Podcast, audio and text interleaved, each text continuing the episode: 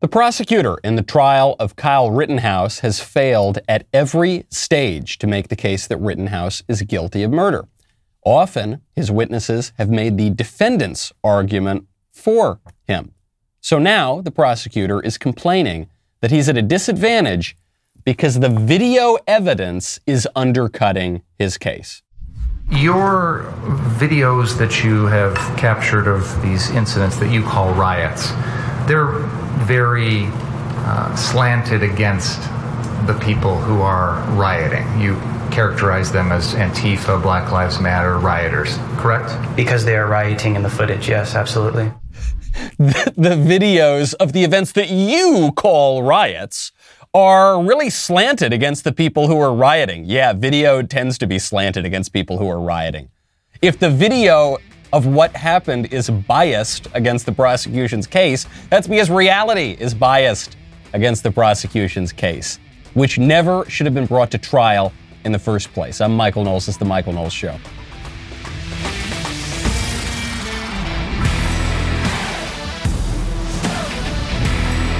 Welcome back to the show. My favorite comment yesterday is from Sharon Bizriguez, who says, I've seen a lot of, how does a 17 year old have an AR 15? But I haven't seen any, how come a convicted felon had a pistol? Yeah, uh, that's to me the more important question.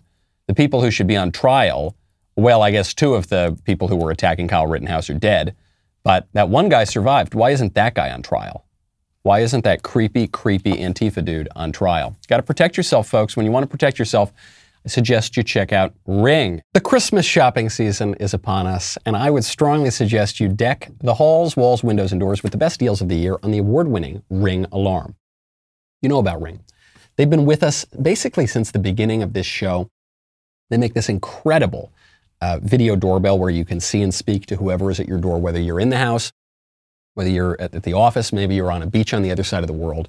Well, Ring will help you keep an eye on every inch of your house. They've got this award winning alarm. It's powerful, affordable home security system. You can easily install it yourself. It protects your home from flood, freeze, fire, as well as protecting your home from, from the baddies. It's much, much cheaper than other companies. For what they charge for one month, uh, those other expensive companies, you can get a whole year of Ring Alarm with professional monitoring. Right now, head on over to ring.com slash Knowles. That is ring.com slash Knowles to get a great deal on your Ring security kit today. Ring.com slash Knowles.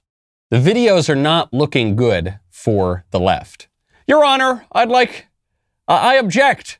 I object to playing that video of what happened. That's really not good for my case. I know, it's true. Maybe if, maybe if those videos had gotten out in the first place, you wouldn't have brought that case and you wouldn't be humiliating yourself now. There are other videos, though, beyond the Rittenhouse trial that don't look good for the left. One that went viral yesterday a video of Joe Biden calling someone a Negro.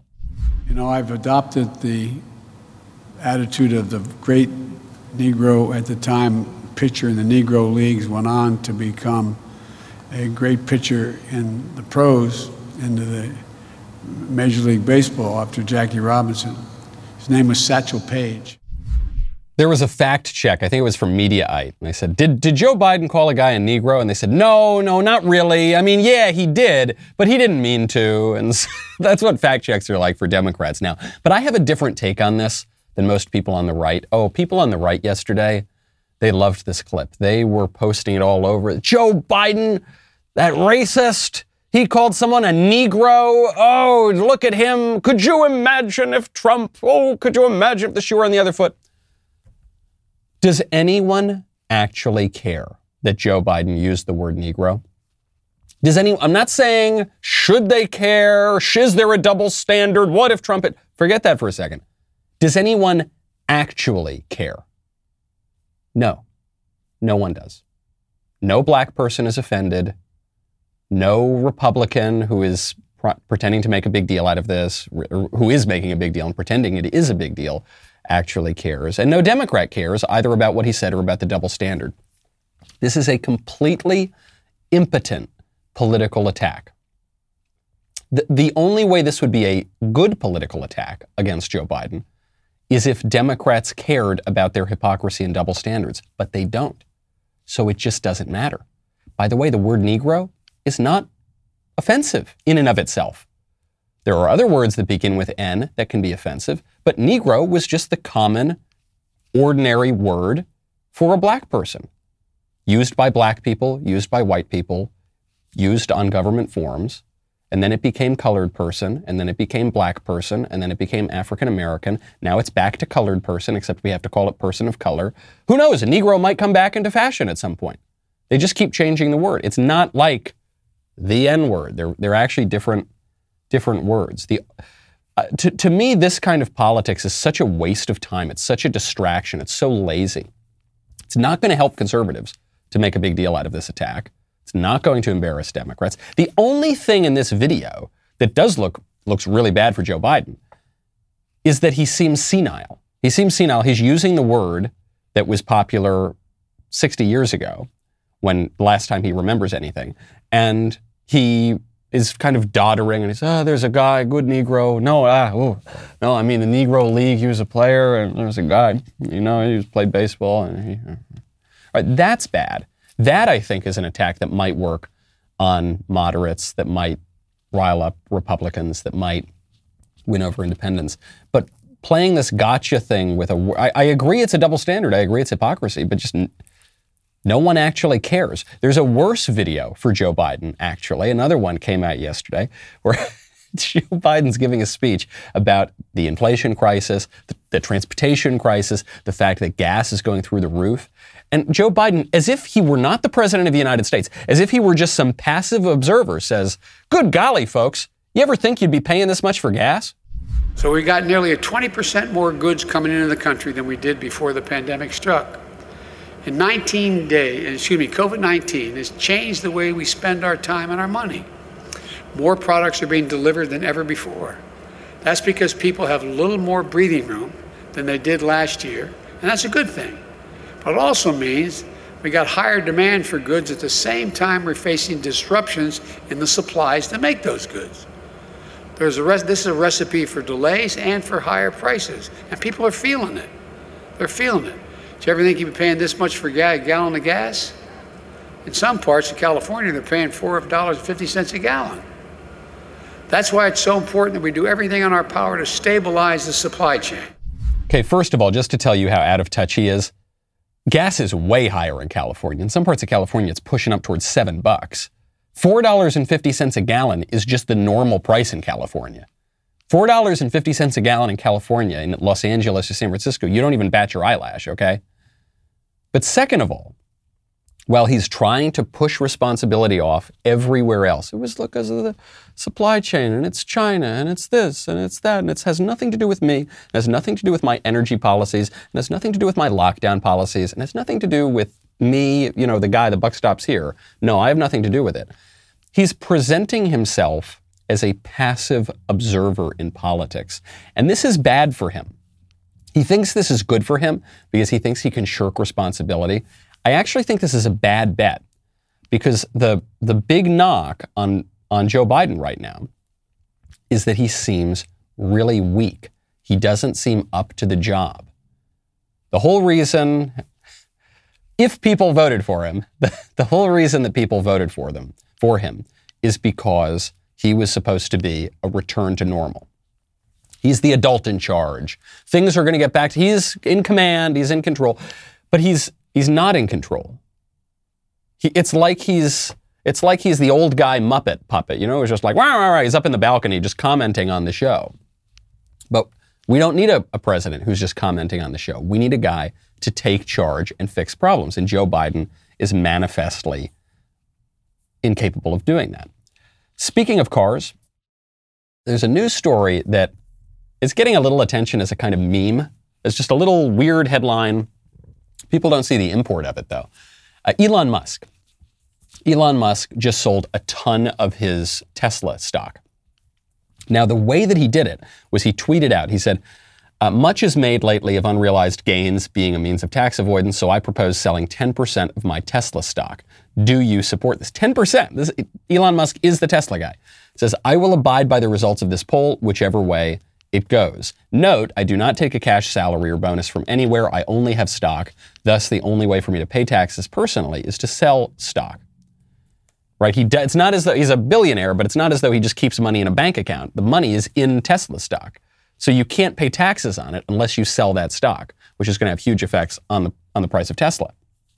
So Elon sells $20 billion worth of Tesla stock, 10% of his holdings. And this is ostensibly because of a Twitter poll. More people voted for him to sell it than voted against him to sell it.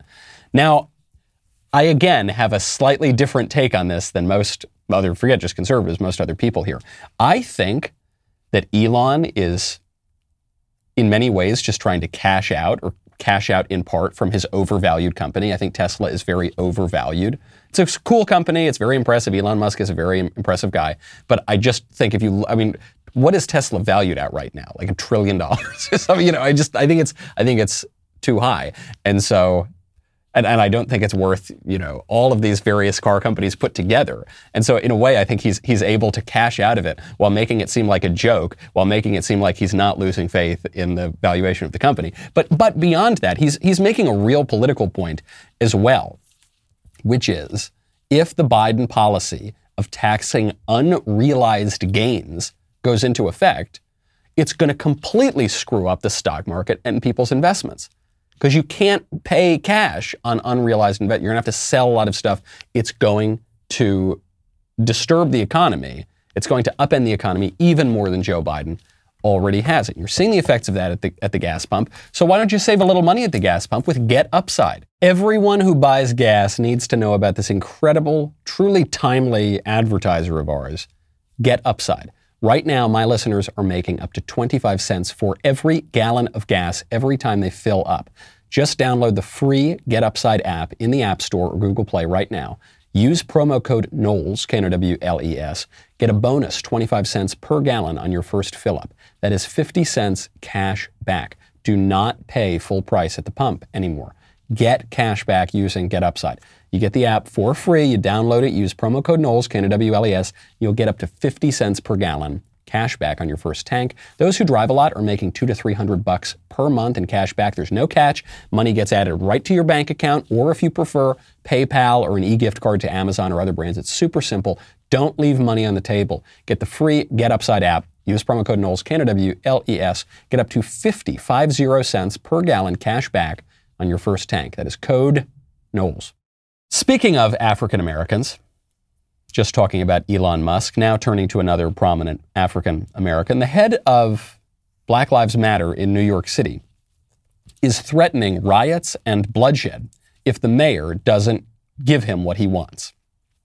So, speaking of the mayor, this head of BLM New York says if he thinks that they're going to go back to the old ways of policing, then we are going to take to the streets again. There will be riots, there will be fire, and there will be bloodshed because we believe in defending our people. Uh, this he says to the New York Daily News. He should be arrested and thrown in prison just for making that statement. Isn't that a threat to free speech? No, not really. It's very much in keeping with the American tradition of free speech. There was something, I guess there still is in this country, called the Smith Act. The Smith Act was the law that was used in the 40s and 50s to arrest and prosecute communists and fascists and anarchists. What the Smith Act did was said that it is not legal to advocate for the overthrow of the government of the United States. And they prosecuted a lot of people. Then there was a, a kind of pullback. You know, there was a, an weakening of that law, and they said, no, it's not enough to just advocate the overthrow. It's got, you've got to actually have an imminent way to do that. But the laws are still on the books, even though it doesn't, doesn't really get brought into effect right now. And it wouldn't apply here because the BLM guy is threatening to overthrow the government of New York City. He's not over- threatening to overthrow the federal government. So you would need a more local Smith Act, but it would be absolutely just and right and proper to put that into place in, in the sh- narrow sense, it seems like you would be curtailing free speech. But in the deeper sense, you would be protecting free speech. I don't think our free speech is really protected here if the head of Black Lives Matter gets to threaten to set things on fire and cause riots and have bloodshed, right? He's threatening to attack and, and very likely kill people. Uh, to me, I, I don't feel like I have a great amount of free speech if I'm going to criticize Black Lives Matter, if I'm going to advocate for more serious policing in, in the city. Now I'm being threatened possibly with death. He is abusing his right to free speech to take away my right to free speech, my right to have a nice city, my right to live in peace and, and order. So he should go to prison, and there should be a law for that, and conservatives should defend that sort of thing. And we're going to have to we're going to have to change the, the kind of shallow, slogany way we've been talking about free speech and even policing. Now we're somehow the Republicans are on the side of letting the criminals out of prison and the First Step Act and prison prison reform. No, we have an under incarceration problem. One of the problems is that the head of New York Black Lives Matter is not in prison for saying this kind of stuff and threatening people, and you just got to put a stop to it. This is the kind of thing that Giuliani did in the 90s, back when last time New York was as bad as it is right now. Giuliani came in and he said, We're just going to arrest the criminals, okay? and they're going to try this radical, crazy strategy. We're going to arrest the criminals and not let them burn down the city and kill people and rob people. And guess what happened? New York got a lot better and it persisted for about 20 years, persist, eh, I guess 15 years. No, no, about 20 years, I guess. Persisted through Giuliani, it persisted through Mike Bloomberg, kind of preserved it. And then it went to hell in a handbasket. Speaking of people who should be in prison, there is a creepy, creepy dude who is in a viral TikTok video who is begging to speak to your children. I want to talk to the kids. Parents watch the video and then hand the phone over to the young kids. Hi there. Um, I get asked a lot, are you a boy or a girl? And I love that question. And so I wanted to just tell you sometimes human beings are more than boy or girl. Sometimes we're something else. Sometimes we're both. Sometimes um, we kind of float in between, and sometimes we're a boy, sometimes we're a girl, because um, human beings are creatures and we're wild and exciting. We are wild, aren't we? And sometimes we're a little more wild than at other times. And we talked about this yesterday. There was a guy who, there was a headline in the New York Post My husband is gay, and we have two kids, and we have a wonderful, intimate life together. And everyone's making fun of this article, and I pointed out what's what's wrong with it. This why is every sexual choice and sexual identity and sexual desire choice valid, except for that guy's? That guy is saying, "Look, I'm a gay guy. I have this natural sexual inclination, but I want to have a family. I want to practice my religion. I want to be a part of my culture and my tradition." And so I'm just going to repress that part of me, and I'm going to cultivate these other parts of me, and I'm not going to be deceitful about it. I'm just going to I'm just going to do that. It seems like he has a great life and they have a nice time together. And the woman acknowledges, she says, physical attraction is not, obviously, it's not the bedrock of our relationship, but there is something actually deeper than that. And I'm kind of okay with that. I actually like that physical attraction is not the basis of our relationship because looks are going to fade, but there's something deeper there. When I watch that creepy guy on the TikTok video trying to talk to your kids about how sex isn't real and, you know, boys should wear lipstick and be fluid and whatever, it reminds me repression is a good thing. Repression is a really good thing. It gets a real bad rap these days, but repression is good. We all have inclinations and things that are a little weird about us that we ought to repress. Every single one of us does. And some of us, I guess, a little more than others, if you're a guy who thinks that he's a woman and wants to dress up in all that glitter paint and talk to a bunch of kids, then you've got a lot of things that you ought to repress, but you should repress them. The reason that it gets a bad rap is because we're still in the thrall of Sigmund Freud. We're still in the thrall of, of the era of psychology that, that thought the human brain resembled a steam engine, that thought that the way our desires and our mind works is that we have these natural desires, there's no way to change them ever. And so if we don't let them out, if we don't blow off a little steam, we're going to go crazy and explode. But that's not actually how the mind and desire work. Okay? Different eras, it's, it's interesting, different eras seem to map the, their vision of what, how the mind works on the prevailing technology at the time. So these days, we're beginning to think of the mind as a computer because what's the, the big technology of our time is the computer. Before that, it was the steam engine. Before that, it was the printing press, this idea of making impressions, imprinting on your mind. But a- actually, the, the real way the mind and desire work are sort of the opposite of the steam engine Freud view. The real way it works is that virtue and vice are habits. So you'll know, you'll know this if, if you've ever dealt with an addiction. The more you give into your addiction, the less control you have over it. If you're a drinker, the more you drink, the harder it is not to take that drink. It's true of sex, it's true of gluttony, it's true of all of these things.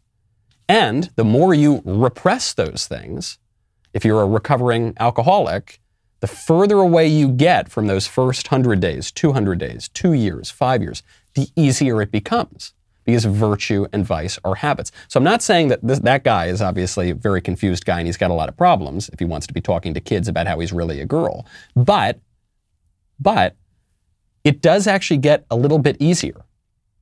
It's, uh, it's not good for him to be indulging this craziness. It's not good for him. It's not good for society. It's not good for the kids he's trying to talk to. It's not good for anybody. It's not good for our society's grasp on reality. And so, if we encourage that behavior, we're going to get more of it. It's going to be harder not to do that. If we discourage that and we encourage that, that naughty little word, the R word, repression, actually, I think we'll all probably get along a little better. I know it's a very unpopular view these days, but it is obviously correct. You know, I hate to say I told you so, but I told you so. And uh, Jordan Peterson, the great Jordan Peterson, speaking of psychology, right? This is one of the most prominent psychologists in the world. He just exploded with our other buddy, Dave Rubin, because the, the carpet just got pulled out from under him. He was told, get the Fauci ouchie and life is going to go back to normal. And it turns out that's not what happened. Canadians who aren't vaccinated now cannot leave the country. Yeah. Like, what the hell? Why, why is that? And I'm, look, I got vaccinated. And people took me to task for that. And I thought, all right, I'll get the damn vaccine. Here's the deal, guys. I'll get the vaccine. You f- leave me alone. And did that work? No. So stupid me. You know, that's how I feel about it. It's like, well, now I have to get tested for COVID when I come back into Canada. I have to get tested before I leave Canada. Now, you know, that might be the latter issue. That's an issue with the Americans. And, and so that's outside of the Canadian purview. But the restrictions to get back into Canada are even more stringent. It's like, well, why to get the vaccine then if you're not going to leave me alone? No more Mr. Nice Canadian. there's something there's something really funny about hearing this urbane, very serious, very well respected public intellectual Canadian guy just because Canadians are so nice, right? Just using ex- expletives and what happened? I thought I was able to. No, they were never they were never going to do it. They were never going to let up on these restrictions. Jordan Peterson, very intelligent guy. And uh, sometimes, you know, especially professors, they're so intelligent, they're so uh, in the abstract, they miss these very practical things. The left promised you wear the mask, take the jab, lock down for 15 days, and then here's that little carrot right at the end of the stick, and we'll let you get back to normal. It wasn't going to help you get back to normal it was going to make it less and less likely. The more you give in, the more you give in to them, the less and less likely it is that they will ever let you get back to normal. That's the way power works in society. You know, one thing that's very powerful blue light from your screens. Okay, and that, and sometimes it can cause eye strain, it can cause anxiety, it can cause headaches. You're going to want to check out BLUblox. I almost never look at a screen anymore with blue light coming out of it. Okay, and I haven't for years. A few years ago, uh, more than a few years ago now, a friend of mine turned me on to this problem. When you look at screens with blue light coming out, it can just cause eye strain, cause headaches, can, and you can notice it the minute that you block out that blue light. Gets a little bit easier on your eyes. This is why I love the BLUblox, blue light computer glasses. Other brands do not compare to the quality you get from BLUblox glasses. They've got stylish frames that have been featured in GQ and Vogue, unlike other blue light glass companies. B-L-U-B-L-O-X, BLUblox uses science-backed technology tested to ensure that they work. Uh, they're, they're really terrific. They come in non-prescription, prescription, and reading options, glasses for every need. Blue light for helping with digital eye strain, summer glow for helping with low mood and migraines, and sleep plus for improving your sleep. Go check it out right now. They ship worldwide in rapid time. Easy returns and exchanges. Go to blublox.com slash Knowles. Use coupon code Knowles to save 20%. B-L-U-B-L-O-X dot com slash Knowles. Use coupon code Knowles to save 20%. There are new ways that the ruling class is going to control you. Right? There are new ways of interconnection. What Jordan Peterson was upset about is he he did the rules. They made a deal, right? They made a deal with him. They said you get the shot and then you can go back to normal and then they yanked the you can go back to normal thing. And he says, Leave me alone. And I think a lot of people feel that way. That resonates with a lot of people. Leave me alone. Right? That, that's kind of the, the libertarian mantra. Just leave me alone. You do you, you do whatever you want, and just leave me alone. And the problem is, you, you can't be left alone. You can't be left alone. In modern society, in society before modern society, at all times, the leave me alone, you do you thing has never worked. I think we have this revisionist idea that America was all about purely rugged individualism and people getting to do whatever they want. That is just not true.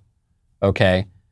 Even when we had a very weak federal government, so, you know, the states could do what they want or the communities could do what they want, all of those places were pretty robustly policed.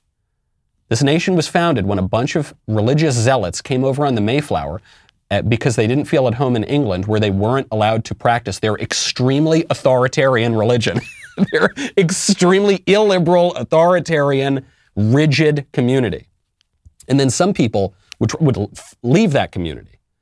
And very often, when they would leave the community, whether it was at Plymouth or, or the Massachusetts Bay Colony, they would leave to go found other equally rigid authoritarian communities. Okay, there are blue laws on the books, laws against uh, sexual behavior, tons of laws against sexual behavior, some of which were punishable by death, laws against drinking, laws against dancing, laws against all sorts of things.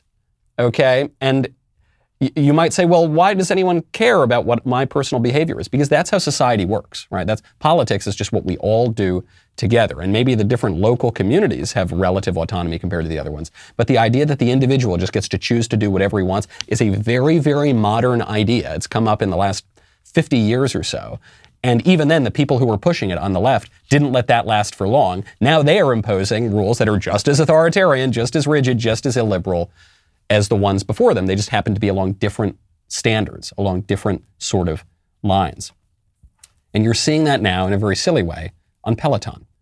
Peloton, you know, is the electric bike company. It got kind of popular during during COVID, but it I'd always heard it had these left-wing leanings.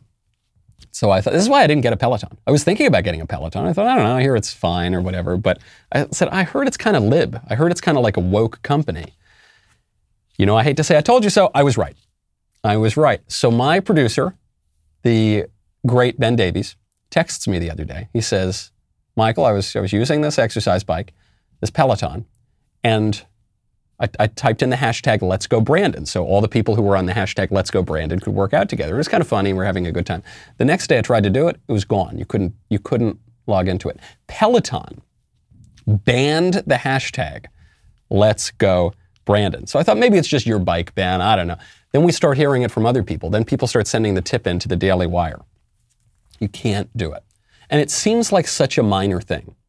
But this is how the left wins. All these little minor things. You suppress the Let's Go Brandon hashtag on the exercise bike.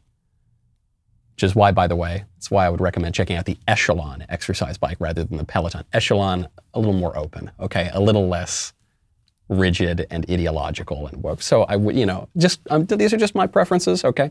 But the Peloton, they say, okay, let, us go, Brandon. That's not going to work. Or Facebook says, no, you can't post the Hunter Biden laptop story. Or Twitter says, no, you can't post this thing that's critical of, say, Dr. Fauci or the CDC. And oh, it's just, and you can't say this thing in the classroom. And oh, this and this. And it's death by a thousand cuts. To say nothing of the huge laws and the huge enforcement mechanisms at the federal government, even just at the cultural level. All these little tiny things, they all come in together to shape what we're allowed to say, the things we're allowed to advocate. The BLM guy, you know, BLM, the, the terror wing of the Democrat Party, BLM comes out and says, if you push against the stuff that we want, we're going to kill you. That's what he's saying. We're going to kill, we're going to burn your place down we're going to kill you. All these little things that shape behavior stop you stop you from saying and doing what you want, living in the kind of society you want. Now, what is that going to mean into the future? I, something tells me Joe Biden is not long for this political world, at least. He's just, he's very senile. He's obviously not up to the job. His approval rating is in the gutter. It's about 38%. But the problem is Kamala's approval rating is extremely low as well. Kamala's approval rating is actually lower. It's plunged, according to USA Today and Suffolk University, to 28%. This is the lowest rating, I think, ever recorded for a vice president. Dick Cheney was close. He was at 30%, but that was at the very end of the Bush administration. That was in that was in 2007 after he shot a guy in the face. And everyone blamed him for everything, the Iraq war and all that stuff. Kamala's already significantly lower, significantly lower than Joe Biden and even lower than Dick Cheney. So that's really bad news for Democrats in 2024. What's going to happen to them? They're below water on every single poll. And why is it? Why is Kamala's approval rating so low? There was a clip yesterday that I think just perfectly encapsulated why people find Kamala Harris so insufferable, where she is at some event explaining the scientific method to scientists. One of the things I think people in politics and um, government should really take from the approach of scientists scientists operate with a hypothesis. I love that. A hypothesis. It's well thought out, it's well planned. They start out with a hypothesis and then they test it out. Knowing invariably you're trying something for the first time, there will be glitches, there will be mistakes. Then everyone gets together, no one gets beat up about it. You analyze it, what went wrong, reevaluate, update the hypothesis, and start again. This woman raises vacuity to a high art form. I did not know it was possible for something to be so empty of substance. This, speaking of science, this, this must have been Kamala Harris must have been developed at CERN in the CERN laboratory. I mean, this is we talk about like black holes as sort of the, just the absence of everything. It's pulling all of this matter in. I, has Kamala Harris ever had one substantive thought? Scientists have hypotheses. I love that. It's so disingenuous. It's so empty. No, ain't nobody going to vote for that. Okay, no. That's why she was the first person out in the Democrat primary in 2024. Bad news for them. Good news for us. When it comes to Joe Biden's vaccine mandate. The Daily Wire is not backing down. We filed our lawsuit against the uh, unconstitutional mandates last week. We're already seeing results. The Fifth Circuit Court of Appeals issued a temporary stay over the weekend, preventing Joe Biden's vaccine mandate from going into effect. This is an urgent matter, and your medical freedom depends on it. If you want to support the fight, to make your personal medical decisions without government interference, sign our petition against Joe Biden's mandate. Hundreds of thousands of Americans have already signed the petition in just a few days. We need many more people to stand with us to reach our goal. So please head on over to dailywire.com slash do not comply to sign the petition today. Also, got to tell you, if I have a bag under my eyes today, it's because I was out last night with Andrew Klavan. We went and had dinner. We went and had a cigar. We went and had a drink or two we have a lot to celebrate with Drew. His new novel, When Christmas Comes, is jumping up the charts. Actually, I think the only reason it stalled out a little on the charts is they ran out of books. the publisher sold all the books. They had, they said, print the books. We got to reprint these books uh, because it's selling like hotcakes. It's a tremendous book. Uh, Dean Koontz, the great Dean Koontz, described it as a wonderful, gripping, and a pure delight. The book centers around the story of a sleuthing English teacher who will need a Christmas miracle to prove a condemned man innocent. It's a seasonal tale of tradition, family, and, of course, murder. Its chilling twists are best experienced curled up beside a burning Yule log. Go pick up a copy for yourself or your thrill seeking loved ones at Amazon or anywhere you buy books today, just in time for Christmas. It's really terrific. Drew is simply peerless as far as fiction writers go today. Wonderful, wonderful Christmas read. Go check it out. We'll be right back with the mailbag.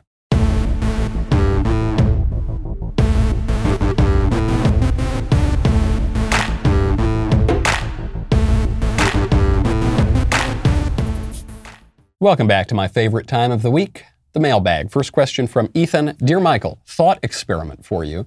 Would it be right to make everyone take the vaccine if it meant overturning Roe v. Wade? The left claims bodily autonomy to cover abortions, and some on the right claim bodily autonomy in resistance to the vaccine mandate. Leftists then say that their bodily autonomy is inconsequential because the disease poses an imminent threat to the lives of others. By their own logic, abortion always poses an imminent threat to the life of another. So, what if we offered them a deal? Overturn Roe, and every pro lifer who hasn't taken the vaccine will get fully vaxxed. Would you accept this deal? Of course. Of course, I would accept. I, I wouldn't hesitate one nanosecond to take that deal. But it's because conservatives are falling into a little bit of a trap here. We're, we're saying to the, the left now in the vaccine, uh, my body, my choice, libs. Whatever happened to my body, my choice? But don't forget, we don't actually believe my body, my choice. Yes, we're using that stupid line against the left to prove their hypocrisy, but we don't actually believe that.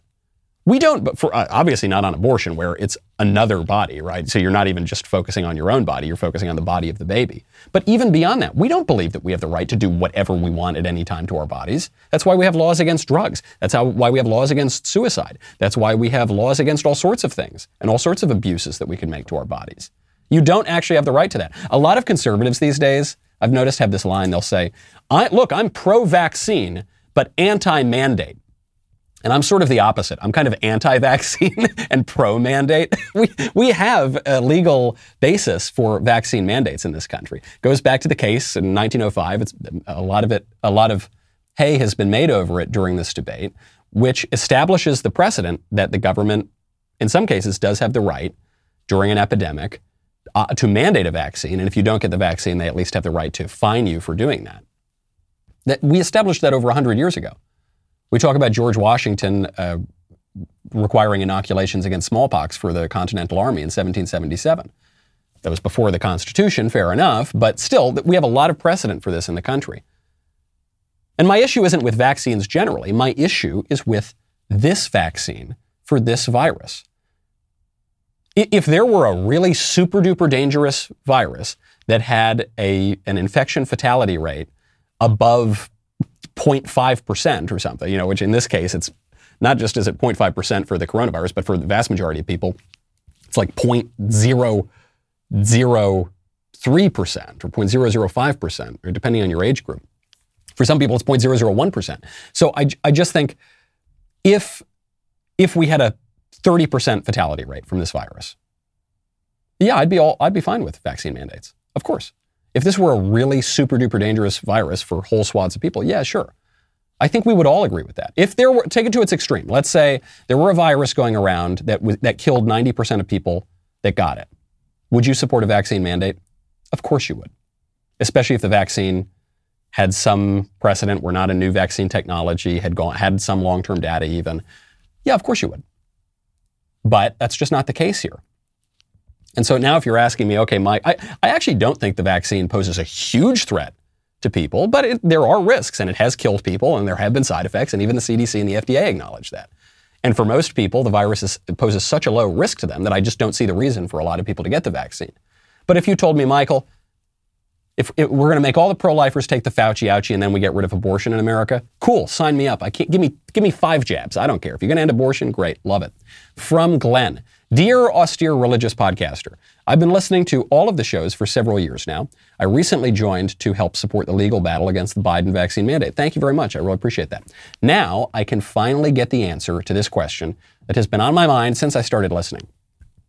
Why does everyone at the Daily Wire pretend to hate you? Is it a Harvard Yale rivalry between you and Ben?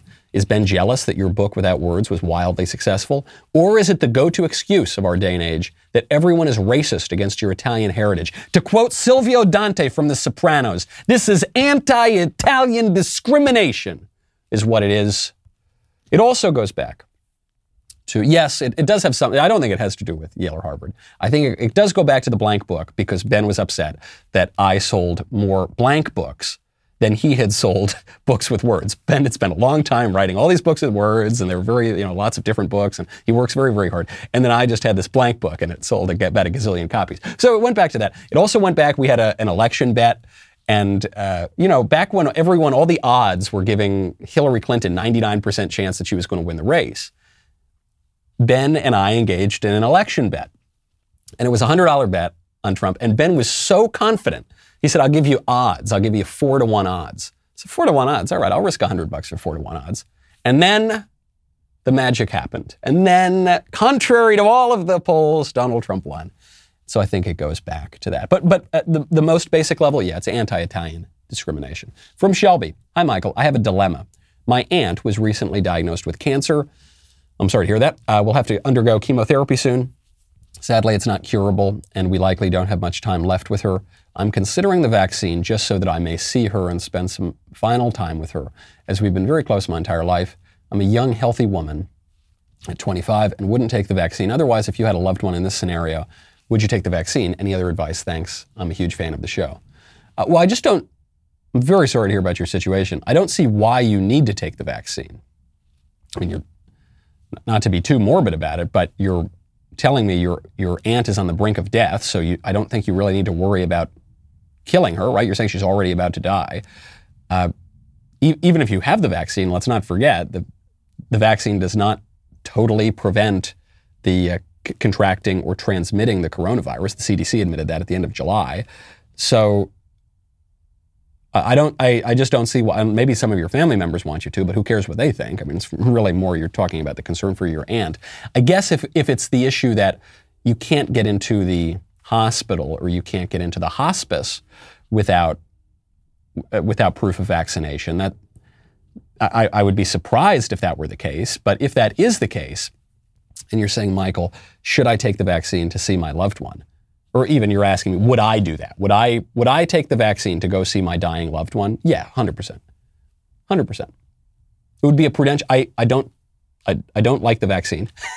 I, I don't think it's particularly necessary. I, I don't like the vaccine being pushed to everybody. I, I do think that for some people, you know, that, that they can make a good prudential choice to do it. If you're very old, if you're very unhealthy. But yeah, I don't I don't like that idea. I don't think the risk of coronavirus is particularly high. Uh, but still, it's my loved one. I. I also don't think the risk of dying from the vaccine is all particularly high either. So I just I would make a prudential judgment in that way. And I think, you know, I, I don't think there would be anything unprincipled or hypocritical about you doing that. But I also don't see why necessarily you would need to do that to see your your aunt. But uh, you know, we can uh, we can pray for you. Very sorry to hear about your situation. Uh, from Nick. Oh, oh no. Hi, Michael. Me again. This is Nick. This is the famous Nick. In the past few months, I've noticed a large uptick in my DMs from women, both looking to take their title shot at the champ and others who want me to join some kind of pyramid scheme. Yeah, you do, I guess you do get a lot of those on Instagram. From going through the comments after your shows, I believe this is because I've become quite popular with some of your groupies. Yeah, I bet that's true. However, I'm afraid of getting Portnoyed. if one of these babes makes good on her promises and then regrets it when I inevitably don't agree to meet her parents for Thanksgiving. As long as they are over 18 on Insta, am I good?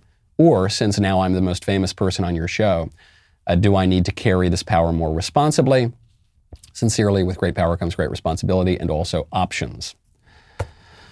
Well, Nick, as is often the case, you've hit on uh, a good point, which is um, if I guess you you know you probably are the most famous person on this show at this point. Um, if you're if you like Dave Portnoy are have a lot of attention and people have found you and they're messaging you and it's these young impressionable girls. I also don't know how old you are, Nick. I'm going to hope that you're just like in your 20s or something and you're not in your 40s or older, uh, which would make it the situation even worse. Uh, should you just should you use these girls for sex? Is what you're saying? Should I use these girls for sex? Even if it's consensual, even if they are literally asking for it. No. No, Nick, get it through your head. It's not just you. I actually, I'm glad the question came up because this is a common issue in our culture today. We are made to believe today that, that consent is everything. As long as two people consent to something, it's totally fine. There was some case in Germany a while ago where someone wa- uh, posted on Craigslist and asked for someone to kill and eat him. It was like his fetish or something. He wanted to, and it was consensual, wasn't it? But it's still wrong. It's still, that's a, a great extreme of this. It's still wrong to abuse your power. It's still wrong to use women just for sex. It's still, it's still wrong to do those things. It, there is no, and I, you know, the Portnoy situation really brings this up. Everyone knows who Dave Portnoy is. No one is going in with any illusions. In one of the cases with Portnoy, a girl literally asked for him to simulate a rape. And then she, she regretted it afterward. And she said, Oh my gosh, it was so bad. I felt like I was being raped. That's ex- literally what you asked for. And you got what you asked for, and you realized that your desires were disordered. And that's wrong. And it's bad for the person who's abusing the power, and it's obviously wrong for the person who is being used here. Uh, this is a point I wanted to make yesterday. When we talk about virtue and vice, when we talk about doing the right thing or you know doing the wrong thing, we we think of it as a way of just resisting temptation. We have our, these desires and we just have to resist the temptation. Or, you know, we need to turn our eyes up and do the good thing. Yes, you do have to do that. You have to turn your intellect toward what is good, toward God, right? You need to turn your conscious will toward God. But you also want to order your desires toward God. You can actually change your desires. Right? To, to use that case of the, of the alcoholic, When the alcoholic puts his head on his pillow, well, he probably won't think about it very much if he's super drunk. But if he, let's say he's jonesing for a, a whiskey, he, his mind will just only be thinking about whiskey. The addict is only thinking about the thing that he is addicted to. Over time, the more you break away from that, you discipline your will, you, discipline, you, you discipline your, your ability to resist these things, but you also reorder your desires so that when you put your head on your pillow at night, you're thinking about something else. You're thinking about maybe you're thinking about your family.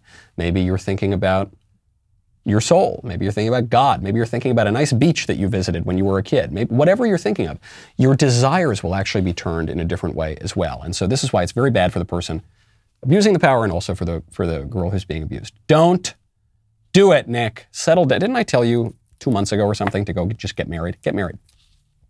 The girl who DMs you, just DM her right back. Say, do you want to get married? And then get married and be done with it. From John.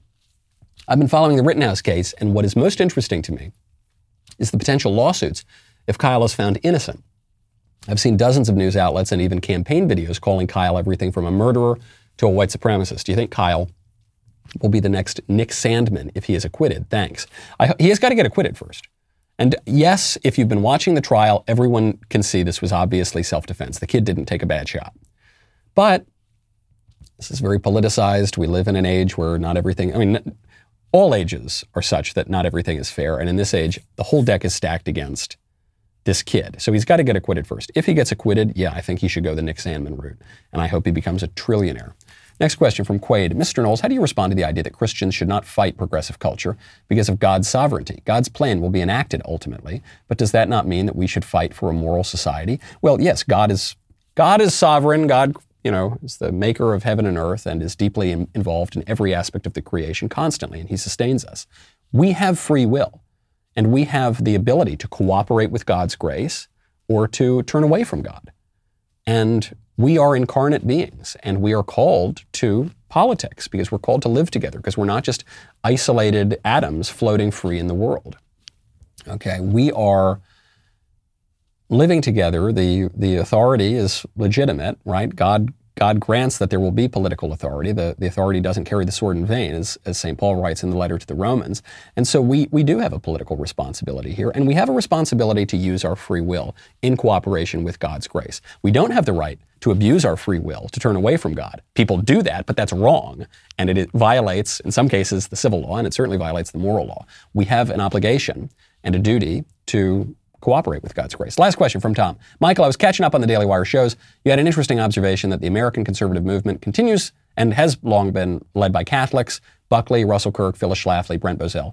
To continue with this th- uh, thought, today we've got Robbie George, Ryan Anderson, Sohrab Ahmari, Ramesh Ponnuru, Sherif Girgis, to name a few. Do you think today's conservative movement is essentially a vehicle to bring everyone home to the Catholic Church? Well, um, you might be getting it in the opposite direction. It'd be great, you know, I'm Catholic, I'd like for everyone to be Catholic. But I, I think the reason that Catholics historically just always play an outsized role in conservative movements is because the Catholic Church is the conservative institution.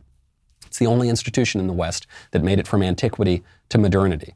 All of the other institutions, even the, some of the ones that we like, are, are, products in many ways of modernity. And so ultimately, they can't be conservative. And, and that's just a fact. And maybe it tells you something about a religion maybe tells you something about politics. I don't know. That's for, that's that's for you to decide. But but uh, we can we can all pray. we can pray for one another. I'm Michael Knowles. This is the Michael Knowles Show. See you on Monday.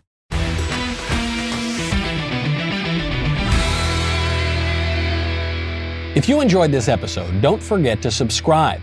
And if you want to help spread the word, please give us a five star review and tell your friends to subscribe. We're available on Apple Podcasts, Spotify, and wherever else you listen to podcasts. Also, be sure to check out the other Daily Wire podcasts, including The Ben Shapiro Show, The Andrew Klavan Show, and The Matt Walsh Show. The Michael Knowles Show is produced by Ben Davies. Executive producer, Jeremy Boring. Our technical director is Austin Stevens. Supervising producer, Mathis Glover. Production manager, Pavel Vidovsky. Editor and associate producer, Danny D'Amico. Associate producer, Justine Turley. Audio mixer, Mike Coromina. And hair and makeup by Cherokee Hart. Michael Knowles Show is a Daily Wire production. Copyright Daily Wire 2021. Hey, everybody, this is Andrew Klavan, host of The Andrew Klavan Show. You know, some people are depressed because the Republic is collapsing, the end of days is approaching, and the moon's turned to blood. But on The Andrew Klavan Show, that's where the fun just gets started. So come on over to The Andrew Klavan Show and laugh your way through the fall of the Republic with me, Andrew Klavan.